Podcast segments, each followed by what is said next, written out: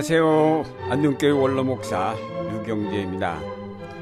다니엘서 9장 23절에 보면 다니엘을 가리켜 너는 크게 은총을 입은 자라고 하였습니다. 다니엘서를 읽어보면 다니엘은 정말 하나님께 크게 은총을 입은 자임을 알 수 있습니다. 하나님께서 그에게 지혜와 총명을 주셔서 남보다 뛰어나게 하셨다고 하였습니다. 한 번은 느부갓네살 왕이 꿈을 꾸고 그 꿈 내용을 알지 못해 범인할 때에 다니엘이 그 꿈을 알려주고 해석까지 하였습니다. 이 때문에 그는 왕의 신임을 얻어 바벨론 온 도를 다스렸습니다. 다리오 왕 때 다니엘을 모함하는 자들에 의하여 그가 사자굴에 들어갔으나 하나님께서 천사를 보내 그를 보호하심으로 그가 살아날 수가 있었습니다. 그러나 이런 모든 것보다 그를 크게 은총을 입은 자라고 말하는 까닭은 그가 하나님의 역사를 깨달아 알았다는 데 있습니다.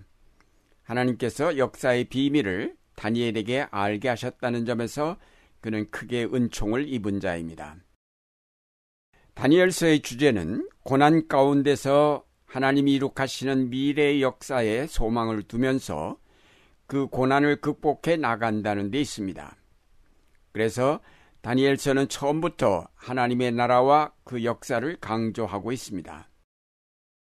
다니엘은 바로 그 역사를 계시받은 자요.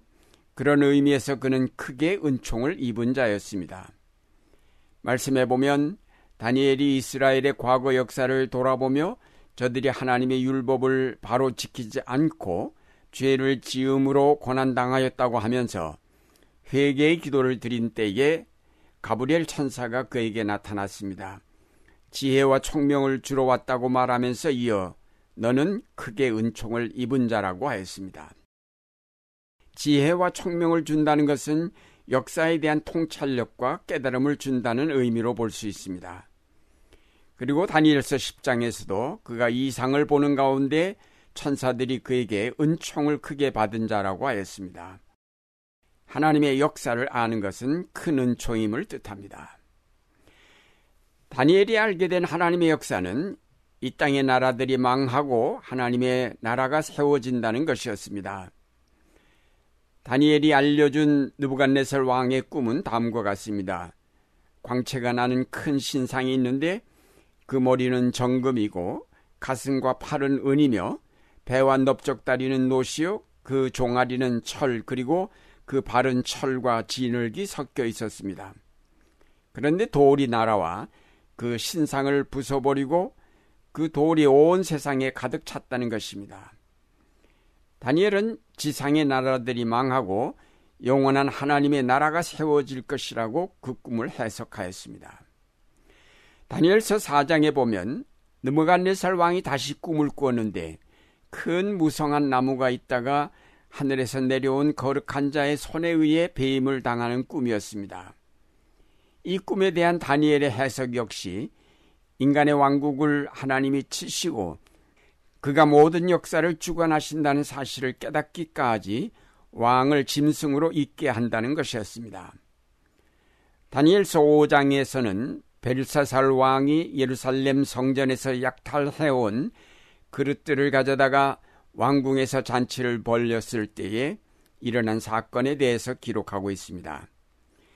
한참 잔치가 진행 중인데 사람의 손가락이 나타나서 벽에다가 글씨를 쓰기 시작하였습니다.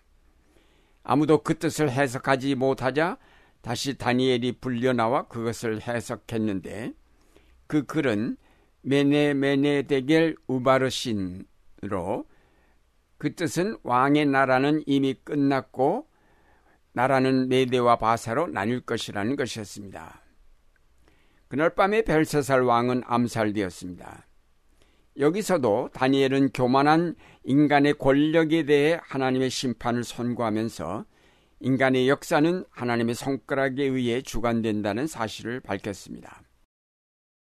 다니엘서 후반부에서는 다니엘 자신의 꿈과 이상에 관한 기록이 나옵니다.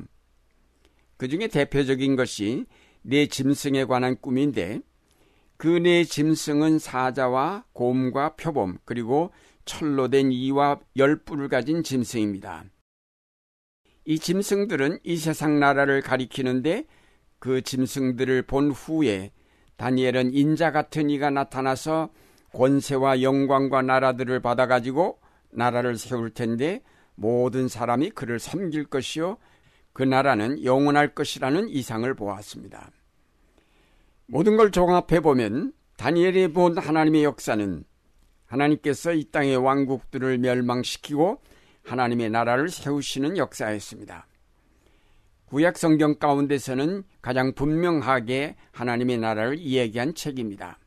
다니엘서에서는 아주 분명하게 인간의 왕국과 하나님의 나라를 대조시키면서 하나님의 나라의 실현이 멀지 않았음을 보여주었습니다. 구약 성경 히브리어 원전에 의하면 다니엘서가 제일 뒤에 나오는 책입니다. 또 구약 성경 가운데서 가장 늦게 기록된 책이기도 합니다. 그것은 다니엘서가 구약 성경 전체를 요약해 주는 것이요 신약 성경과 연결 지어 주는 다리 역할을 한다는 것을 의미합니다. 신약 시대에 이르러 인자로 오신 예수 그리스도께서 전하신 복음의 내용이 바로 하나님의 나라였습니다. 다니엘이 기대했던 하나님의 나라가 인간의 역사 속에 실현되었다고 선포하셨습니다. 이것이 바로 기쁜 소식, 곧 복음입니다. 오늘날 우리는 하나님의 나라가 실현된 세계 속에서 그의 백성으로 부름받았습니다. 그런 의미에서 우리는 더 크게 은총을 입은 자들이라고 할 수 있습니다. 데살로니가 전서 1장에서 하나님의 사랑하심을 받은 형제들아 너희를 택하심을 아노라 라고 하였습니다. 하나님의 사랑을 받아 우리가 선택된 자가 되었다는 것입니다. 그러면서 말하기를 이는 우리 복음이 말로만 너희에게 이른 것이 아니라 오직 능력과 성령과 큰 확신으로 되었다고 하였습니다. 다시 말해서 하나님의 나라가 우리에게 말로만 전해진 것이 아니라 능력과 성령의 인치심과 큰 확신으로 우리 가운데 실현되고 있다는 말씀입니다. 이제 택함받은 우리에게 요청되는 것은 이 땅 위에 실현된 하나님 나라에 대한 확신을 가지고 그 나라의 역사를 이해하고 그 나라를 계속 확장해가며 완성하는 일에 함께 동참하여야 한다는 것입니다. 다니엘이 화려한 바빌론 문명에 동화되거나 그것을 추구하는 대신에 계속 기도하며 조용히 하나님의 나라를 기다렸던 것처럼 오늘날의 물질 문명 속에 현혹되어서 여기에 실현되고 있는 하나님의 나라를 알지 못한 채 오늘의 삶에 집착할 것이 아니라 하나님께서 이 역사를 어떻게 이끌고 계시며 하나님의 나라가 우리 안에 어떻게 이루어졌는지를 깨달아 알고자 기도하며 우리에게 주어진 책임을 성실하게 감당해 가야 하겠습니다. 예수 그리스도의 십자가와 부활의 승리로 이룩된 하나님의 나라를 알지 못하는 사람은 이 땅의 것들을 통하여 무엇인가 이룰까 하고 근심하며 걱정하고 불안해하며 때로는 공포에 사로잡힙니다. 그러나 하나님 나라의 백성은 모든 역사를 하나님께서 이루실 것을 믿고 희망으로 그 역사를 향해 나갑니다. 우리는 성령께서 들어올려 주신 높은 전망대에서 이 역사를 조망하기에 그 역사 속에 깃들인 하나님의 선한 의지와 섭리를 볼 수 있습니다. 그러므로 확신을 갖고 오늘의 고난을 헤쳐가며 결코 불의한 세력과 타협하지 않고 희망으로 새 역사를 바라보면서 헌신하게 됩니다. 바로 이런 우리들이 크게 은총을 입은 자들이 아니겠습니까? 사랑하는 여러분, 오늘날 우리는 다니엘보다 더 분명하게 이 역사를 볼 수 있는 자리에 있습니다. 이제 눈을 들어 하나님 나라의 역사를 바라봅시다. 세상의 모든 권력과 그 영광을 뒤엎고 여기에 세워지는 하나님 나라의 새로운 역사를 바라봅시다.